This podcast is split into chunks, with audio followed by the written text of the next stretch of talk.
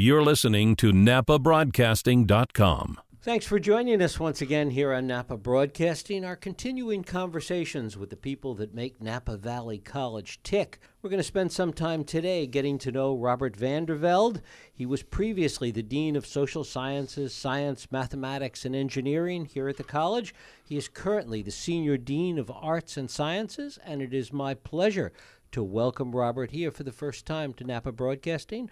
Bob, thanks so much for coming in. Thanks, Jeff. Good to be here. It's great to have you here. Uh, we were talking before we went on the air. You've been here for about two years. Talk a little bit about your history, where you came from before here. You were a law professor, among other things. T- so today's my two-year anniversary at Napa Valley College. Happy anniversary. Thank you. Enjoyed it very much. It's been a great two years, um, an interesting two years, and uh, a couple of surprising ways, fires, etc. But uh, it's been terrific. We really love it here. Um, before coming here, I was an administrator at Palm Beach State College in Florida. Um, I say that it's uh, pretty tough to upgrade from Palm Beach, but I think I have. Palm Beach is a, is a nice place. And talk a little bit about the college there. What was that? Um, well, it was like? it was a um, um, significantly larger community, of course, Palm Beach County, the coverage area was a million and a half people, and um, we had five campuses, and I was responsible for um, academics at, at, one of those five campuses. Um, so it's a little different here, being a, a essentially one large campus um, district covering the county. What brought you here? What made you want to come here to Napa Valley College? Um, well, we've uh, we've enjoyed the area uh, very much. We're looking for a place to um, put down roots and stay, um, and this is certainly a beautiful place and a great part of the country. So, mm-hmm. very excited to s- see the opportunity here. And I sent in a resume, and the rest is history. And you spent a lot of time in the Midwest, in Ohio, I think, Michigan. I did. I grew up in Ohio. Um, I was a practicing lawyer. I did a lot of federal civil litigation um, in Ohio and around the country, and then um, became a faculty member at Auburn University Montgomery in Alabama, and stayed there for several years until some family issues had us move back up north. And I was uh, an administrator and faculty member at Eastern Michigan University before moving to Palm Beach. Talk a little bit about that transition from practicing law, being in the private sector essentially, to becoming a professor. Well, it's um, uh, always been an interest of mine. I've been um, interested in public service. Um, I was interested, of course, in, in higher education, and um, I spent my teaching, uh, basically teaching law to um, undergraduates and graduate students. Um, took students to the U.S. Supreme Court for oral arguments, and then they came back to campus and uh, did their own oral arguments in a case case that uh, we created for them. So um, it was a logical connection. I also had a background in employment law, and so my work in higher education administration, I think, uh, drawing on the legal background is helpful. We have to, from time to time, interpret laws, and uh, a big one that we've got going on right now is Assembly Bill 705, that uh, was a legislative mandate for changing our curriculum in English and math. And so having a legal background, I think, has been very helpful in this role. Talk a little bit about teaching law and, and the various students that you had along the way, because one of the things it seems to me in teaching law is that you get students that are there for so many different reasons. You, you do, and I had um, both folks in uh, criminal justice. I wasn't teaching in law school; I was teaching undergrads and mm-hmm. graduate students in uh, criminal justice and judicial administration programs, um, and so they do come with a variety of backgrounds. Uh, it was important to recognize that we're talking about uh, teaching about the law we're not teaching practicing lawyers and um, making sure that it wasn't law school, but it was uh, about the law and how the legal system works and how the legal system sometimes does not work, uh, but to prepare people to work in and around the legal system. If you were teaching it today, would it be any different? Um, well, I do teach today. I've actually taught uh, Intro to American Government here, ah. um, where a lot of that had to do with the Constitution. And so I have to keep up with those things. I read the Supreme Court opinions regularly to see what's going on and uh, check in on the latest developments in the legal system. I'm not a lawyer in California. I'm admitted in Ohio and District of Columbia and a number of federal uh, courts, including mm-hmm. in California. Um, but uh, so I can't give legal advice, but I can certainly teach about the law. Is it your plan to uh, be part of the California bar at some point? Uh, I think I would have to spend a lot more time in uh, study and right. uh, work, and, and given that I wouldn't be spending a lot of time doing any actual practice law, it probably isn't worth it to, for me to do that. Um, but um, I'm, I'm happy to participate, visit bar association events, and uh, you know visit the courts, uh, and see see what's going on in the state. When you came here initially, you were working in the areas of mathematics and engineering, and you, you were dean covering those areas. Talk a little bit about that because it's very different than the law and arts and humanities. Uh, well, it is, but um, again, I think the legal background is helpful. Mm-hmm. As an educational administrator, um, you're responsible for interpreting uh, Title V and um, understanding the regulations and understanding the education code, um, and so I, I draw on that background regularly. Um, I w- had been responsible when I first came for uh, social sciences, science, math, and engineering, and right. that portfolio has changed and expanded a little bit now with uh, arts and sciences, and um, and I'm actually very excited about that change.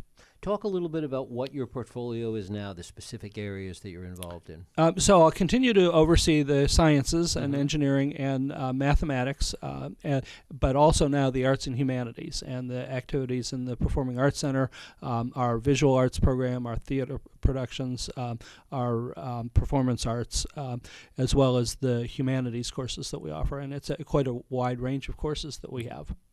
Talking about the humanities area, and it often gets neglected in all this talk today about science and math and engineering, and, and a little bit about why it's so important. Well, it certainly is, and uh, we, we have a wide variety of offerings in the humanities, uh, uh, really touching on.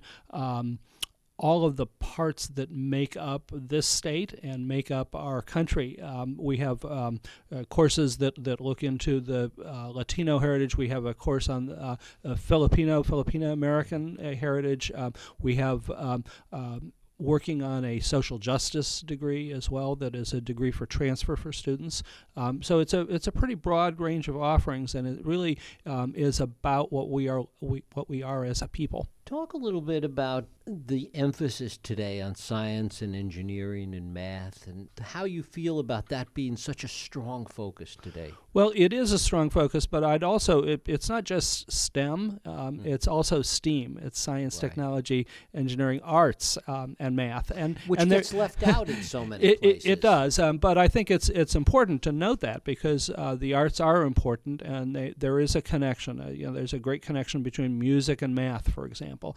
Um, there's a, uh, the creative part of uh, what is needed in uh, technology is, is so important. And so making that, uh, I think, is a logical connection when we look at a portfolio that includes arts and sciences, is trying to bridge those gaps a little bit. And we're seeing that more and more, particularly in project-based curriculums and even in K-12 today, where, where all of those things come together. Um, it does. And, and I think we also see that the lines are blurring between mm-hmm. K-12 and higher education. We're um, expanding dual enrollment opportunities for students here. Um, I see great potential in having uh, high school students participate in our performing arts programs. We have a, um, a large range of humanities courses that we offer at local high schools for dual enrollment for students as well. Um, so those lines continue to blur, and um, the the students who, who are um, in those programs uh, thrive, and uh, they end up doing very very well. What are some of the things that you would like to change or to do or to accomplish in your new position? Well, I would like to see that our um, uh, Performing Arts Center be a place that uh, more and more people in the community come to um, and participate in the events and activities that, that happen there and expand uh, the reach of those activities uh, to expand additional community partnerships. Uh, there's a lot of great activities that happen. Just this week, for example, we have the Cafeteria Kids program. they are um, a group of students, elementary school students, but also working with college right. students and working with professionals. And they're going to be performing Seussical the Musical, the junior version.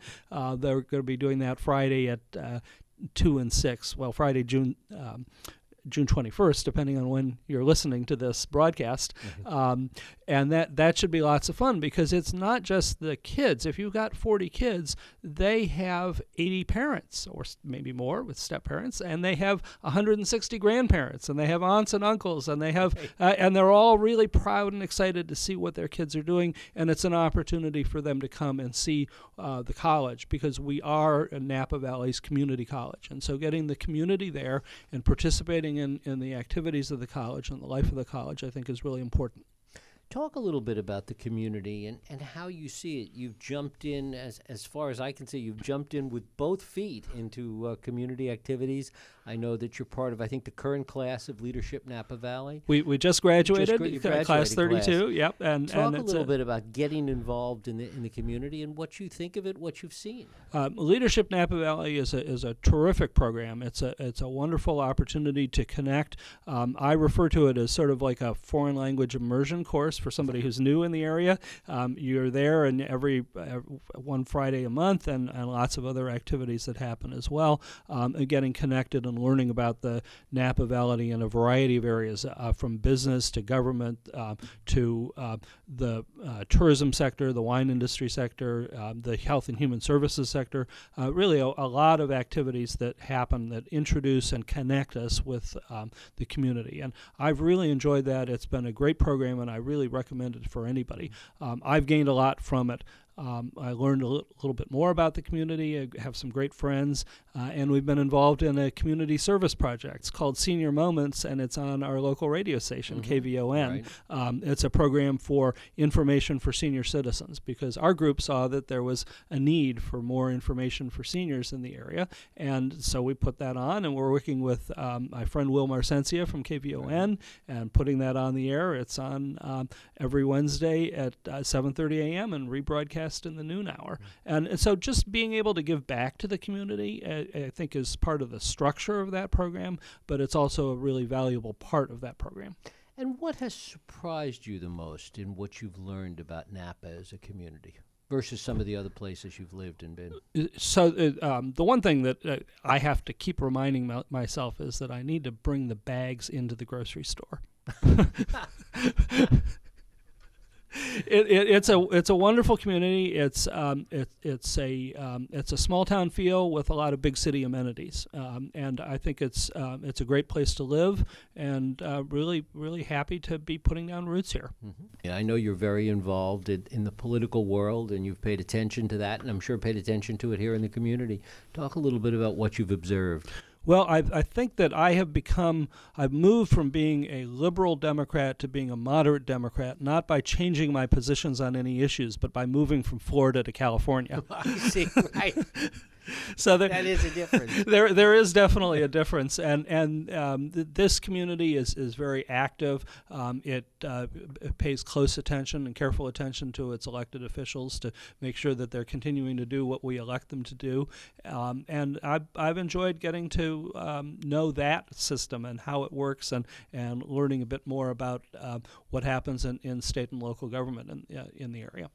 And talk a little bit about your experiences here at the college. I mean, obviously a different environment than, as you said earlier, than you were at in, Florida. Sure. Well, um, of course, the, the landmark event a couple months after I got here was uh, the wildfires. And the, the college, um, what became really clear is how important the college is as part of the community because we became a service agency for the community and serving as a, a shelter when we were shut down for two weeks and uh, bringing people uh, shelter for not just people, but uh, dogs and cats and a goldfish. And, you know, so we, Everything. we had a little of everything going on. Um, and, and you would think that that might be uh, completely different and unusual, um, but I just pulled out the hurricane preparations uh, plans for the college from Florida and, and used part of that in what we did here. So it's uh, uh, exchanging one form of natural disaster for another, but um, it also was was a, uh, a good welcome to the community because just seeing the